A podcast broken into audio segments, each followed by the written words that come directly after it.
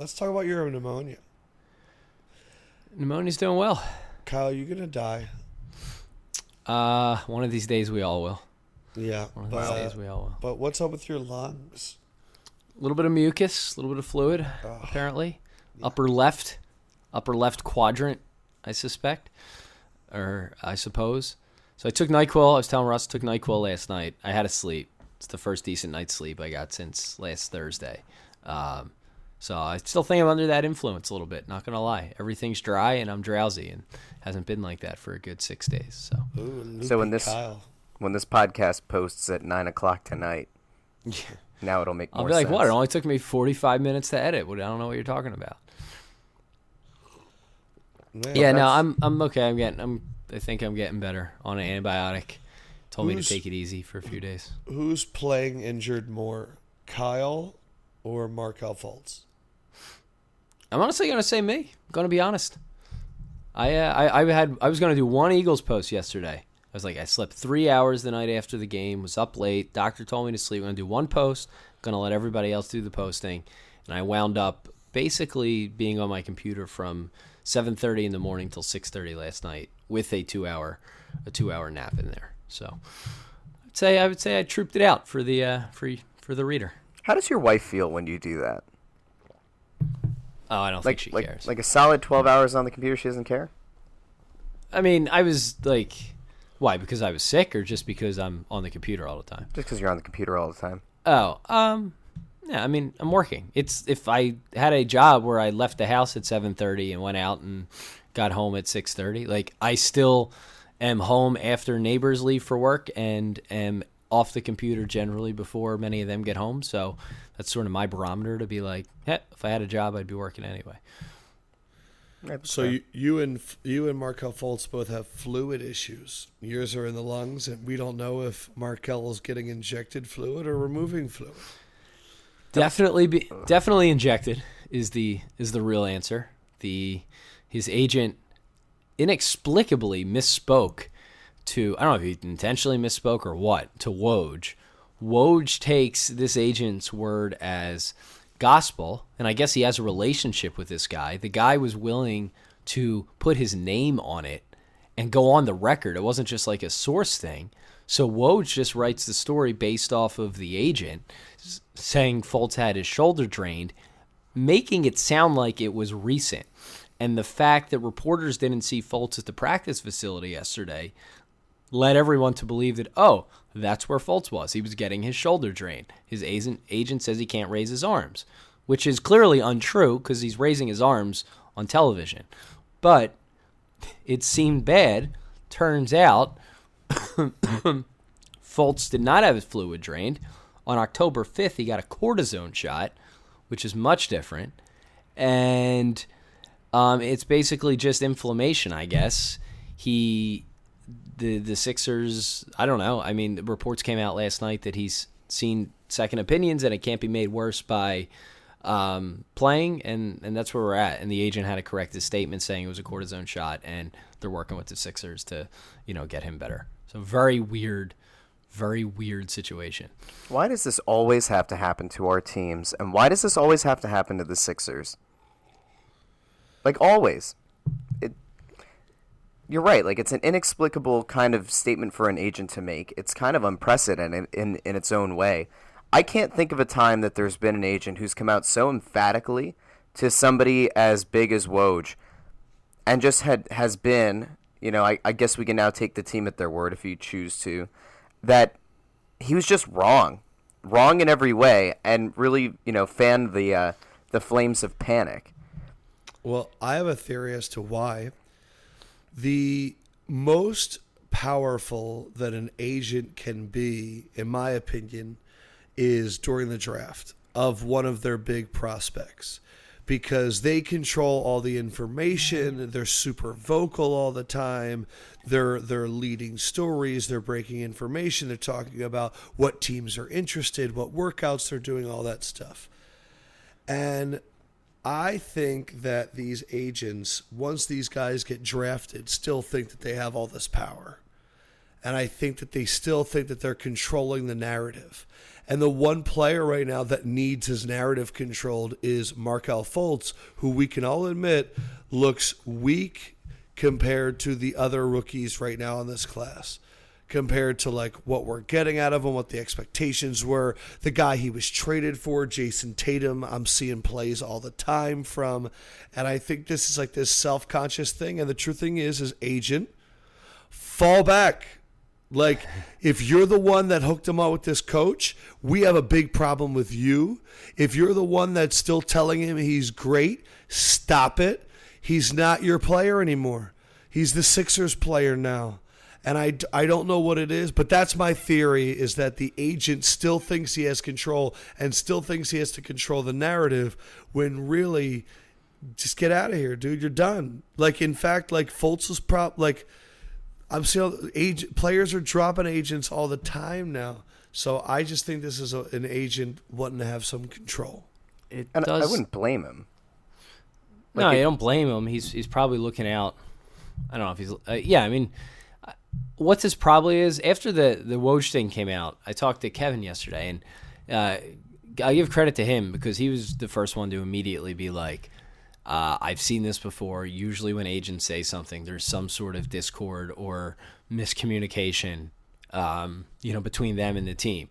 And it, it was odd that the, the agent would make this announcement about a supposed procedure when the Sixers had just met with the media like three hours earlier. And, you know, say what you want about them hiding injuries and all that stuff. Like, it wouldn't have made much sense for them to just like lie about it or not talk about it if he was having fluid drain. That's a, you know, bigger deal than a cortisone shot. So I guess, yeah, I guess the agent was looking out for his own good, maybe trying to spin a little bit of his struggles to be like, look, he's really been hurt. Maybe there was some frustration there with, I don't know, the way he'd been handled. Who knows? But what he said was wrong. And, you know, not only factually wrong, but, you know, wrong in the way it misled the timing. Um, Fultz, I guess, by some accounts, is, you know, is improving in terms of like the pain level, but it's definitely impacted his shot. But yeah, it, it's definitely, it's really have that tape on his shoulder anymore, which has to be at least somewhat of a sign of improvement. I refuse to believe that tape does anything. But It totally does. But that Kerri Walsh wore it in the Olympics. She won two gold medals with that tape on her shoulder. Boom. There you go. Olympic volleyball. Olympic hero. She is an Olympic hero. That sport is an Olympic hero. Um, And Misty be- May Treanor. I got you. I'm a Got Kerri. Walsh guy. Um, soon to be passed by pole vault. Uh, pole Are you cool with Fultz sitting out for the year? No, At this because he doesn't need no to. No, whoa. Whoa. At this Jeez. point, Hold on. Zero Whoa. to sixty. Hold, whoa. Hold the phone, left. Go. Well, Good yeah, 'cause God. here- here's the reason. Uh, I don't know if the shooting is all shoulder, if it's half shoulder, if it's half shooting motion, if it's half Rick and Keel mental problem. Uh, I just, I don't want Fultz out there anymore, either making the injury worse or making his mental worse or his shot worse. Is that for him or for the team? Uh, Like- for him, I want him. uh, You know what? Because the thing that Russ said is, like, I just saw how bad the Sixers were the other day without Embiid, and I know we're gonna get twenty to thirty of those games. And I guess I'm just looking at Fultz right now, and I'm going, man, I just, I just want him to shut it down, not for the whole season. I get it, but shut it down for like a good amount of time, because it's just not worth it to exacerbate any of those issues. Yeah, I think there's a reasonable case to be made for giving him at least a few weeks. Like it is very easy to do. Like, hey, his shoulder's inflamed, it's bothering his shot, it's doing more harm to good. We're just gonna, you know, we're just gonna let him heal up a little bit and bring him back. I think that's reasonable. The problem you probably run into, especially now, is like, oh God, they're you know they're benching a guy because he's inside his own head after four NBA games. Like that is the way that could look. But But it's structure. Stru- here's the thing. Apparently, the shoulder is structurally fine. He's got some inflammation. Like it could just be a run of the mill thing. Um, the reports last night, he's gotten second opinions. Like it sounds like there are doctors in agreement that hey, there's nothing really wrong with it. Just a little bit of pain. Give him a shot. He'll work his way through it. It'll get better. It's not a huge deal. Yeah, it's screwing with his shot now. Yeah, yeah, he looks ridiculous, but we're forgetting. And Brett Brown keeps harping on this, and I'll take Brett Brown on his word. Um, Uh, take even Fultz at his word in, in some of his post game interviews. He's out there learning learning to play in the NBA on defense, learning to play within the offense. Like his shot is a big part of his offensive game, 100%. And he's not nearly the player we, we thought or wanted without that shot, but he still has a lot of other things to learn on the court. So I don't like, you know, the Sixers aren't winning a championship this year. Let them play. Let them work through it. All these guys are going to struggle. He's just doing it more than others right now. But I said there's a lot of stuff he could do on the court and learn on the court. Having him sit on the bench is is not helping. I don't think helps him get better. It's not like He I don't should know. sit. He should sit for two weeks. Maybe There, there's there's something to be said for he's a 19 year old kid, and you pick up some pretty bad habits when you are trying to adjust the way that you play the game because of pain. And if it in any way, like we've seen his shot look awful, we've seen his his jump shot right now. The way that the the trajectory of it being so flat reminds me almost of like of Andre Miller, and that's not Fultz's shot. Go back and watch him at Washington. This is not this is not the same kid. And I don't want to see this 19 year old kid get so far in his own head about, you know, I, I have to, let me say this first. He's a kid who facially, you know, we've said in the past, and even the way that he plays the game, doesn't necessarily look like he is the most engaged or hard nosed. But the fact that he, as a 19 year old, is trying to play That's through pain. it's a take, by And, the way. no, I'm saying that's that's what people have said about him. But he, uh, he doesn't. I mean, he looks just because he looks nonchalant doesn't mean he's not playing hard. That's what I'm getting to. Okay. So what I'm saying is, I think it, there is something to be said for a 19 year old rookie playing through pain and trying to still help his team win. Like we know that there are prima donnas in the league who obviously would have the the immediate second that they had a hangnail would have uh, pulled themselves out of the lineup. The fact that he's playing through some discomfort that led to a cortisone shot, I think, is at least uh, a little bit reaffirming of, of kind of what kind of player they thought they were getting and what kind of a you know a, a, a tougher player they were getting.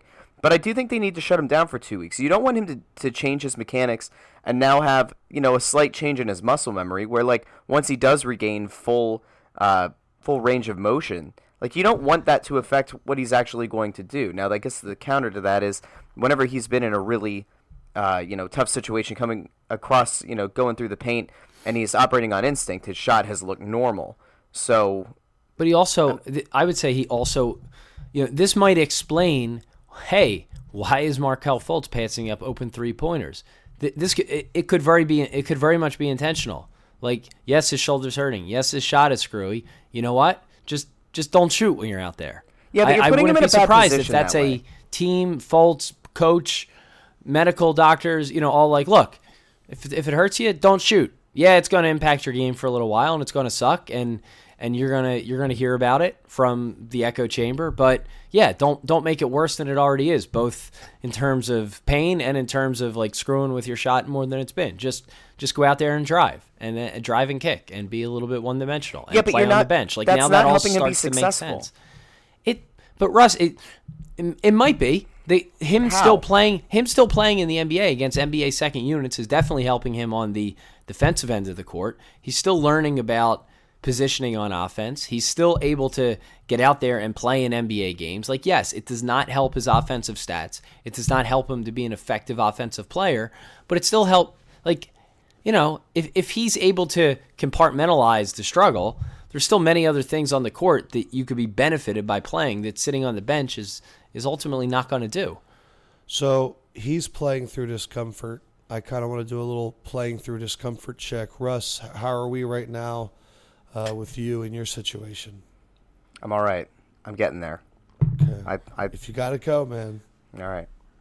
I appreciate it. squatty potty. You know, speaking one. speaking of which, uh, things that took a crap last night. Thanks to the Flyers for that six-two shellacking they received at home by the Anaheim Ducks. That was great. Thanks, Brian Elliott.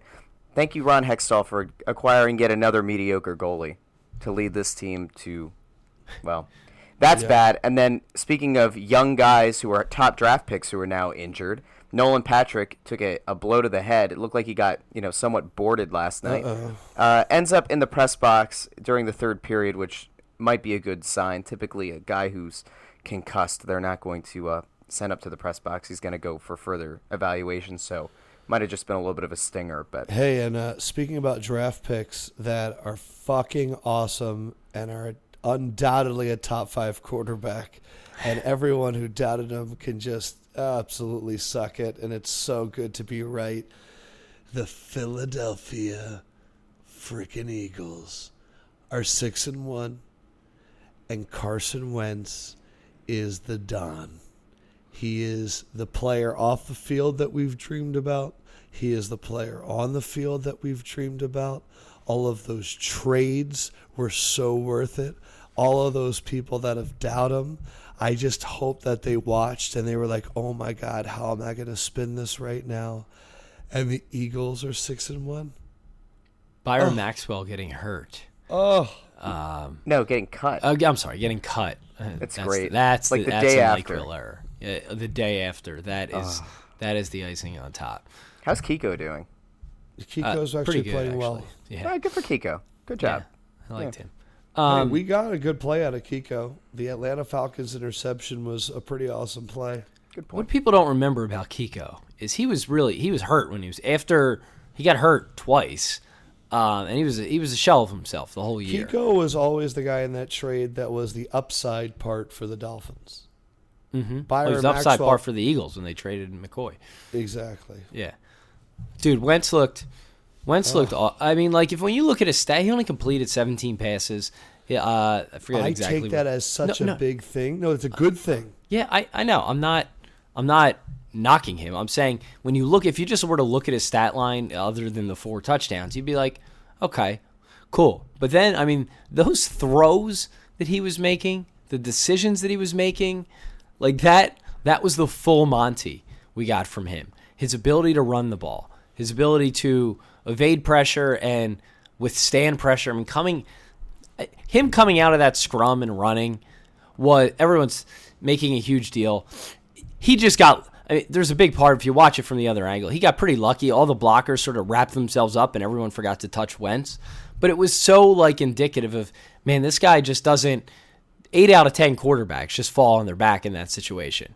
Um, you, you know, so his ability to use his legs, but those touchdown throws that he made, particular to one to Clement, I mean, just just ridiculous. And then he's up there changing plays at the line, purple 65, red beard.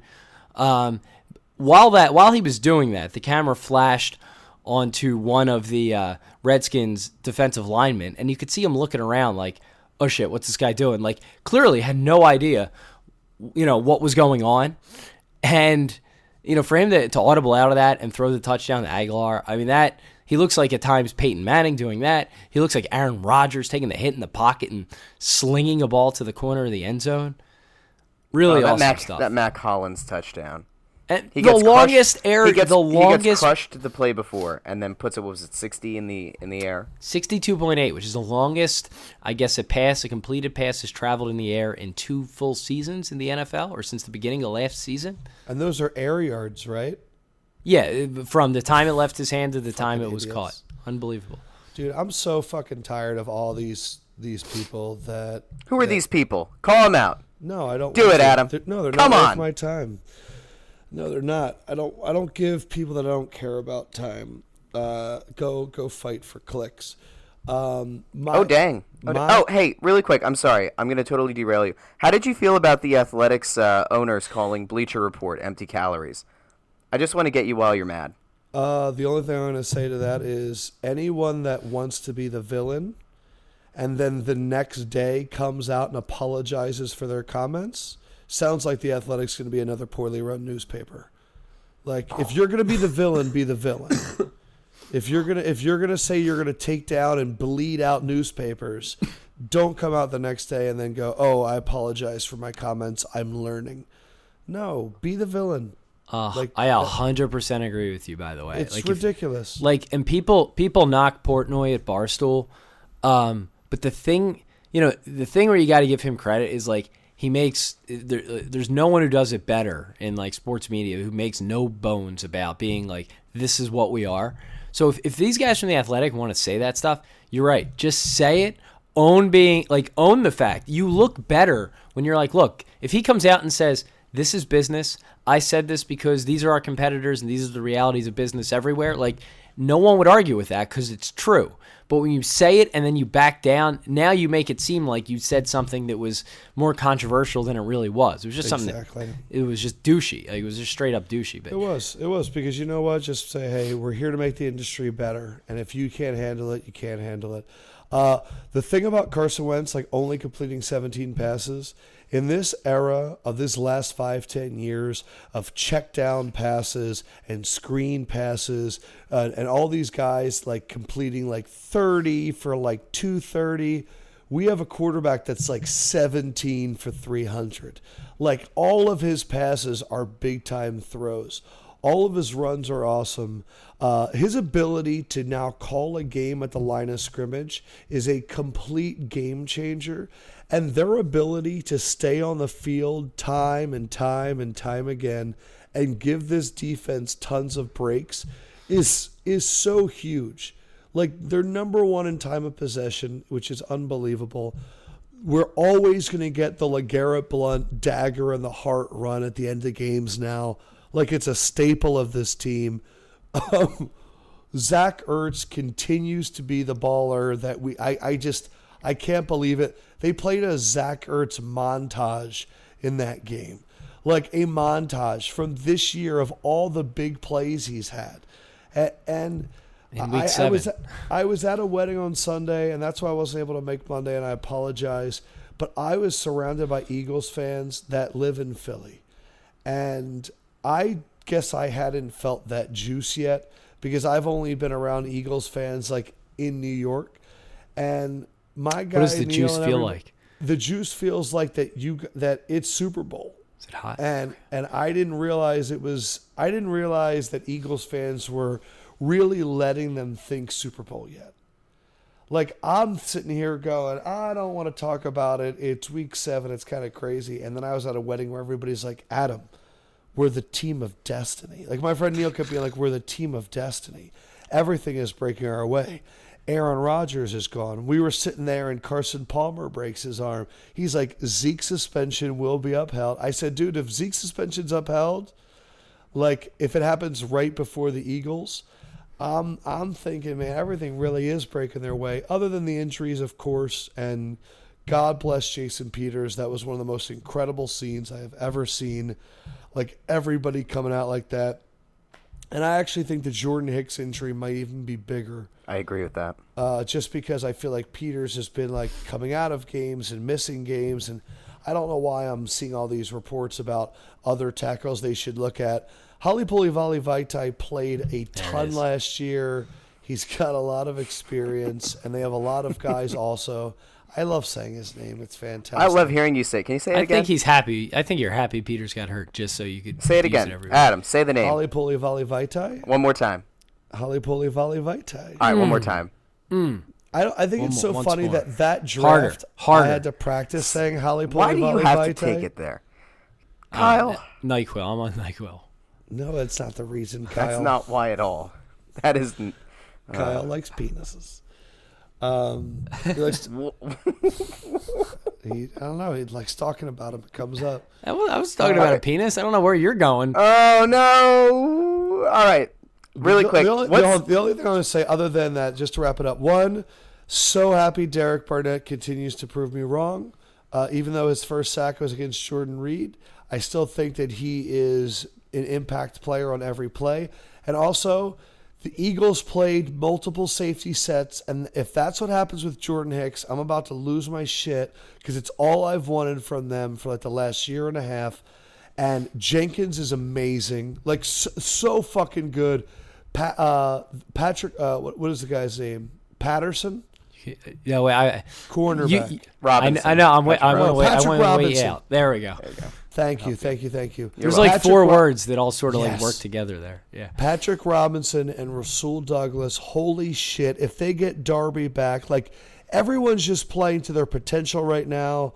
I'm not a huge Joe Walker guy, but this defense is going to be so rested later in the year because the amount of time the Eagles offense is on the field. And now they get the Niners this week. It's just I'm fucking feeling it, and I don't want to say things that I that are gonna get ahead of ourselves, but fuck all the haters. Is anybody Fuck else worried? Is there any reason to be worried about this being a trap game?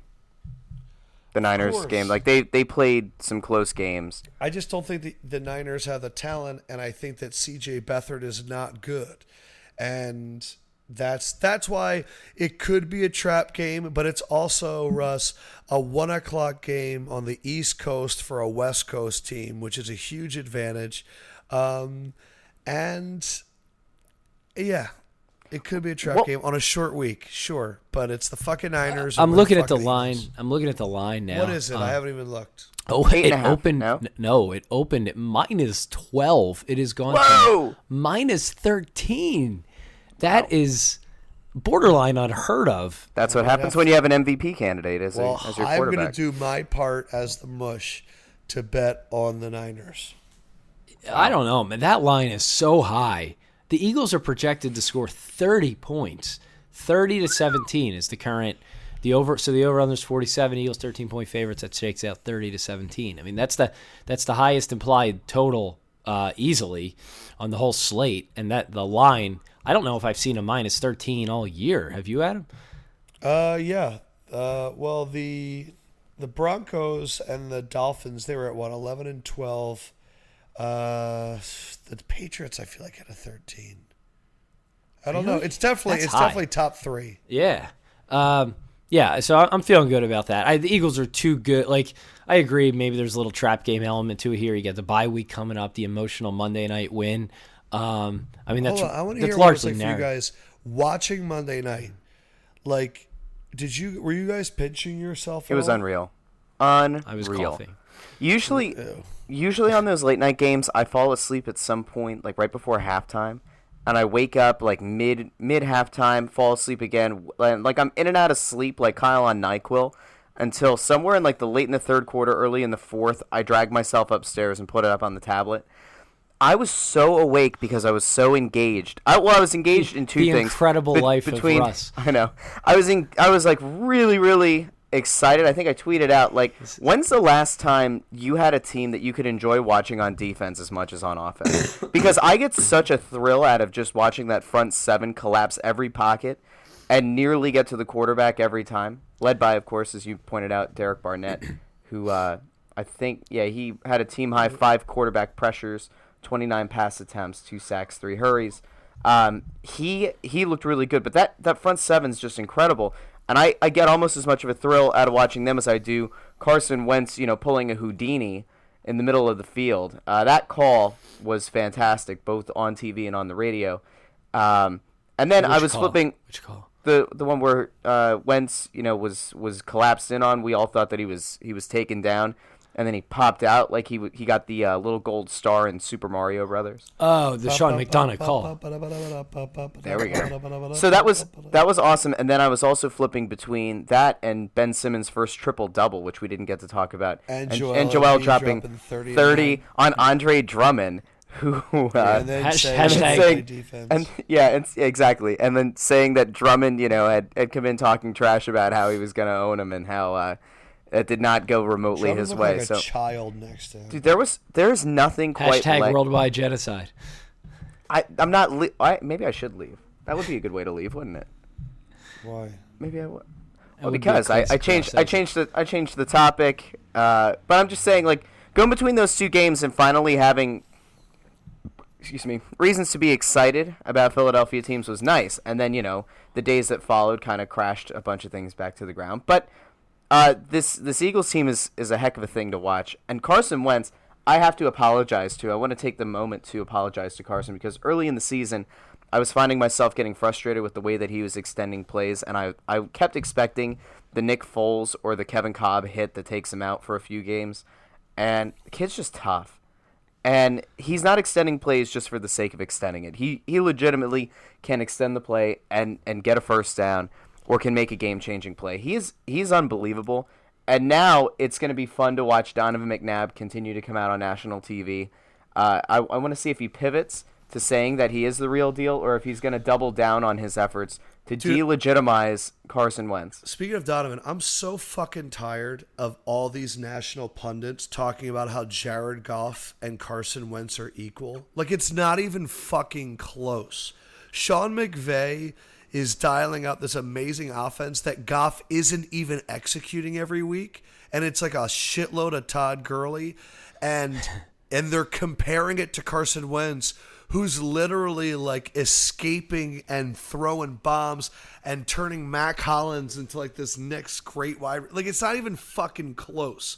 But all these guys that said Goff was definitely the number one pick have to back up their fucking claims so they don't sound like an asshole. But we all can see that Carson Wentz is clearly better than him. But I still got guys like Donovan being like, well, he might be, he's one of the, the top quarterback in that class. And it's like, shut the fuck up, dude. Like, it's Carson Wentz and it's not even close. And I'm, it's just so annoying, these agendas still carrying over two years later. I think what you're saying is people who want to, um, like, he is the number one pick. He didn't do anything last year. So now you're seeing people like, all right, here he comes. Here's the number one pick. And he's the quarterback of a good team. And he is playing well. Like I, I, and I know you know, I know you know that Goff is playing. Yeah, is. yeah He he's is playing well. He's not playing nearly as well as Wentz. He's not but- playing as good as Dak or Wentz. Right. Dak is so much better than Jared Goff. It's crazy. Right, but there, I think there was a perception last year that, uh oh, you know, you heard some the rumblings that Goff wasn't too intelligent and he's not getting in games and he hasn't looked great. And you know, I mean, again, you're in a you're in a Jeff Fisher offense at that point. Yes, he's a uh, lot better than last year, but he's still not in the same ballpark as Dak or Wentz. Right, no, totally. I think there's just people trying to put them on the level because it makes it makes for a really great narrative. You're the number one, number two picks. The quarterbacks, two of the best teams in the NFC. Let's let's call them equal. The same way you want to do equate Dak and, and Wentz last year. And I still think that Dak the Dak Wentz thing, like Dak's a really good quarterback. And I I, I never want to get at the, at the moment at least get into that. You know, Skip Bayless is is going to make his next um, you know, five years about this. But honestly, they're both just really good quarterbacks. And Dak played better last year. Wentz is playing better right now. Um, everything. I just think I think it's so funny. We go back to the first three weeks of this podcast, and we talk about we're talking about all right. Well, Wentz is really kind of still struggling with the deep ball. And you had people, at least on our site, like guys like Sean, and we're like, all right, well, let's break down all the plays. And there's some reasons why. There's some inaccurate throws, but a lot of times being pressured, the running back, uh, the receiver's not in the right spot. There's genuine reasons for this. He should regress to completing some of these. And then we're like, well, he's not doing the timing routes and he's scrambling around for a little while. And it's like all these little, not that we were like trying to kill him, but there were still things that had to be improved upon. And you thought, all right, over the course of maybe the, his next full season of his career, he can maybe start to chip away at these things. It's like four weeks later, and we've had several weeks of him now being able to throw the ball over the top, uh, culminating in the massive deep ball to Mack Hollins, the literally the longest throw in two years in the NFL. Um, when he runs around, yes, he uses his legs and, and still maybe is out as an eligible to be tackled player more than you'd like him to in the long term, using his legs, taking a little bit of a beating. But he's doing it effectively. He's not running around aimlessly. He's not Russell Wilson just flailing about back there. He's running effectively. Um, they're using short timing passes. I mean, they're doing the offense just looks terrific. And to me, like I'm most impressed. They came off that first quarter, and you're like, uh oh, uh oh. They started three and zero last year, and this is exactly how they looked after that bye week. And like, is it going to happen again? That we get screwed by a little bit of a layoff, and now an, another bye week in a week because you know after they were playing our best football. But for them to come back and find their footing so quickly, it's like they found the footing and then they just went. Like there wasn't like a slow build up. It took a few series. They got their timing down. They got rid of the penalties, and it was like, nope, we're we are actually a good football team, and we're here to stay. Like that to me was the most impressive. The best sign of hey, this wasn't just a fluke, wasn't just a hot team on a little bit of a good run. They they hit the reset button. They struggled. You look at what the Falcons, the fucking Falcons, did against the Patriots on Sunday night. That was embar. I fell asleep in the fourth quarter. I know there was a touchdown in there. Steve Sarkisian. That was hey, we just lost the best offensive mind in the NFL. So let's go get a guy that got fired for alcohol problems, who hasn't done, hasn't had a good offense at any place he's really gone. It's been super average. Like, what were they thinking? That Yeah, was I don't so know. Dumb. But like to me, it's like, man, there's a team that probably has more overall talent and is in the Super Bowl last year, and it's like I w- I remember wa- I watching the game. I was thinking to myself, man, if the Eagles ever went on national TV and had this sort of offensive display, I cannot imagine like Eagles Twitter, sports talk radio callers. I could not imagine what would happen, and. When I'm watching the first quarter Monday night, I'm thinking, "Oh God, they're doing exactly what the Falcons did last night." I mean, they went backwards, what, 23 yards on their first drive. I'm like, "Oh God, it's happening." But then they just sort of like, all right, nope, nope, we got our footing. There, there's the pocket, and let's go. Uh, that that to me was the most impressive part of all this. I think. Look, I don't know if they're a Super Bowl. Like, yes, are they? Hold on, are they clearly the best team in the NFC right now? Uh, without question, right? And should they now be competing for a bye and thinking about conference home field advantage and all that? Absolutely. You're six and one. You're you most likely are going to be seven one heading into the break. You've beat you know you have tiebreakers against uh, you know at least one or two teams you would help to have a tiebreaker against. All good stuff. Um, you know, but I don't want to get ahead of ourselves because last year I, I always go back to those conversations like they're not losing a division game. Like let's pump the brakes. I don't. I did not like how the broadcast kept pointing out that their schedule is the third easiest in the NFL. Like yes, by record, I know the Broncos' offenses look dreadful. I know the Cowboys are going to lose Zeke, but you know they still do have to play the Cowboys tough, and I, I twice, and I think the Cowboys are are a good team uh, without Zeke. And I mean, putting up forty on San Fran, yeah, San Fran sucks. I think the Cowboys are going to be a tough test. It's a divisional opponent. That's not those aren't gimmies. The Broncos are not a gimme. Their defense is still good enough to cause you problems. The Raiders the, is the not Raiders, thank you, are clearly not a gimme. And the Rams, you got they got a stretch where they have to go out to Seattle. I know they look horrible right now, and it's Kyle, taken the Giants aren't a fucking gimme. Think about it. The Eagles needed a miracle 61 yard field goal to win that game at home. Right. And it's a divisional game. The fact that we sweep Washington is incredible. Right. Because I can't remember that, that last time that happened. But Dallas is a really tough matchup because the one thing that the Eagles, the, the one team they faced was Kareem Hunt that had a really good running back. And they really haven't faced a really good running back since. I mean, they did well against Melvin Gordon. We talked about this before, but Dallas with Zeke is a kind of team that could flip that time of possession, and that would be tough. But um, I think I look at the Eagles right now in the NFC. I go, Dallas is a team that we'll be competing with. Vikings are a team that'll be tough. The Saints are a team that will be tough. And the Seahawks and Rams. Those are the five teams Yep. that I look at as competitors for the Eagles in the NFC. and they have to play them all. Well, not all of them, but you have the Cowboy. You have the Cowboys twice, and then they have a trip out to Seattle, and then the Rams on back-to-back weeks. That, as bad as the Seahawks look right now, no one ever wants to go Yeah. play in Seattle. in Seattle is really fucking tough, and we'll see. You know, the the thing that I always worry about when you play the Rams is Sean McVay is going to find a hole in that defense. But those are the teams I see as the true competitors for the Eagles. Um, but they're playing fucking great, and Doug Pederson, I apologize. Uh, he's got this squad together. Uh, I'm actually going to go on a rant on Simms and Lefkoe today about um, how the Eagles are actually America's team. Just the storylines right now are are un- incredible, and the storylines coming out of Dallas are despicable. And I think it's time that we took that title from them as America's team. Well, yeah, I mean, I would like to take it. I don't know if uh, I don't know if the rest of the country is going to agree. But my friend asked me this, Dan. Uh, would you rather have lost that game but kept Peters and Hicks, or won the game and lost them? I mean, in the short, That's the appro- that's the appropriate response. yeah, That's exactly what I did. yeah, in the uh, in the near term, in the heat of the moment, you're like, well, you know, we got to take this game.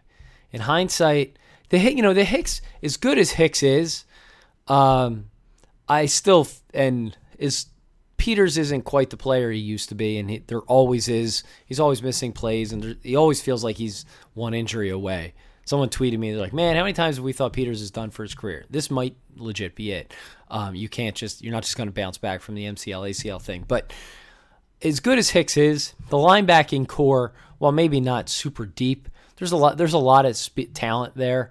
Um, I, I you know left tackle. There's a reason why left tackle is the most important position on the field, and you may not have seen it against the Redskins. You may be like, all right, Vaitai came in came in and did a good job, but now you're going to have teams. They're going to have entire weeks on how to, scheming how to attack that left side. I mean that's your quarterback's blind side. Like I'm just I'm I'm nervous now because we might not we might not notice it. The Eagles might be good enough and and Vaitai might do a decent enough job for us not to notice until Wentz until Wentz gets blindsided and gets hurt. Like that's my fear. Not saying it's going to happen, but you know, let's see how they game plan. Do they put a tight end over on that side more? Do they chip more with a running back on the left side? You know, the, the key is his lane, hold down the fucking right so that we can focus on the left. I, I, I don't want to move Lane. No. I don't think he's that great as a left tackle. I think his career is at a right tackle. I think Holly Halipuli Vali Vaitai has played a lot at left tackle. Um, but let's see how they help him out over there. Right, and when you move a guy like that, then you weaken two positions. Exactly. So now, now you've you know you've limited.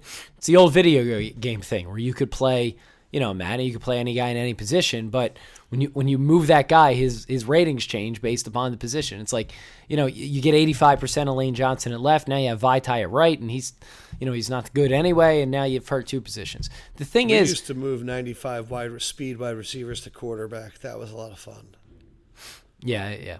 Um, sorry, my uh, my wit is is not here today. Um, the thing is, when you start moving guys to the left side of the line, uh, and you have guys chipping, or you're leaving a tight end there, the block, like it, you know, I don't like the the ripple effects of this, or the other thing that concern you. Like, all right, now you got a tight, uh, a wide receiver, or a sorry, Jesus Christ, a running back staying back the block or chipping, so that it impacts your your check down guys and some of your passing routes, or the effectiveness of your tight ends, which you know doesn't open up the middle of the field quite as much. Like there's all these like little ripple effects of doing things like this. That's why I think the Peters thing is is bigger. As good as Hicks has been, there you know there's there's there's enough linebackers, enough talent, and it's easier to kind of scheme a cohesive unit plan. Whereas on offense, you it really helps to have one guy who you know is just I got your back, like literally got your back, dude. That's that's concerning because it's concerning because Carson Wentz is the franchise, you know, is the franchise, and you know all it takes all it takes is one play, and those left tackles make all that money because all, you know they can't they can't they can't falter once, and uh, that's it. All it takes is once. Yep. But overall, though, um, man, Simmons and Embiid look great. Wentz looks great. Fucking Philadelphia looks great. It's a lot better than we were five, six months ago. Feels Simmons, super good. Simmons. I mean, you, you turn on around the horn. Any of these shows, PTI. I mean, I was you know I've spent a lot of time on the couch watching TV the last four days. They're all talking about the Sixers, the one and three Sixers. They are a story everywhere. The process has just become, uh, you know, a catch-all for the Sixers. It's crazy. Um, like the phrase, like literally the phrase, the process. Um, you know, they're all talking about Simmons. You got, uh, I forget who it was on. Uh, this, this is this is bad. Uh, I don't know. Oh, Cowherd show. Uh, I forget who was on Cowherd show. It was ta- uh, Broussard maybe was saying, and I know he, he likes to hear himself talk a little bit, but he's like, you could have the next Magic and Kareem and Simmons and Embiid, and like he said it somewhat tongue in cheek, and you know they kind of laughed, but but not really joking. And consider Simmons putting up a triple double, something LeBron didn't do till January of his second season. He's the first player to do it in his fourth game, and like he's the third player ever in the first in like forty some years um, to do it. It's that is downright remarkable. Um, and he, he approached it in the third game, and he has had a solid double double in the first two games, and he had five assists in each of those. Like he is so so well rounded. It's if he ever develops a shot and reliable free throw stroke, stroke will be unstoppable. You got to talk. I can't talk anymore. Yeah, I think that's actually a good time to wrap it up. I think you summed it up perfectly. Uh, we'll be back Friday. Uh, Russ, uh, I hope it went well for you, pal. I know you're still listening. Kyle, feel better, get Thank you. rest, keep posting, uh, and go Eagles. So Sixers, go Flyers, go Phillies. We will be back Wet Friday. Love y'all, guys.